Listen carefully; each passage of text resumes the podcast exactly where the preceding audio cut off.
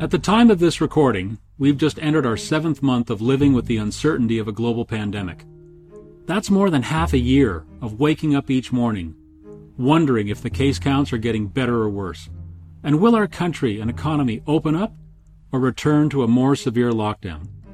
While we don't know what the news will tell us next, what we do know is that a more economically inclusive and hopeful future for our country requires us to make courageous choices today. I'm Duncan Sinclair, chair of the board at Deloitte Canada. Now, back in 2016, I led our firm through a study of 1,200 business and public sector leaders and took a hard look at the strategic choices they made.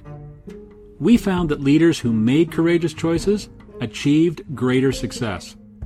The challenge for our country is we need more courageous leaders.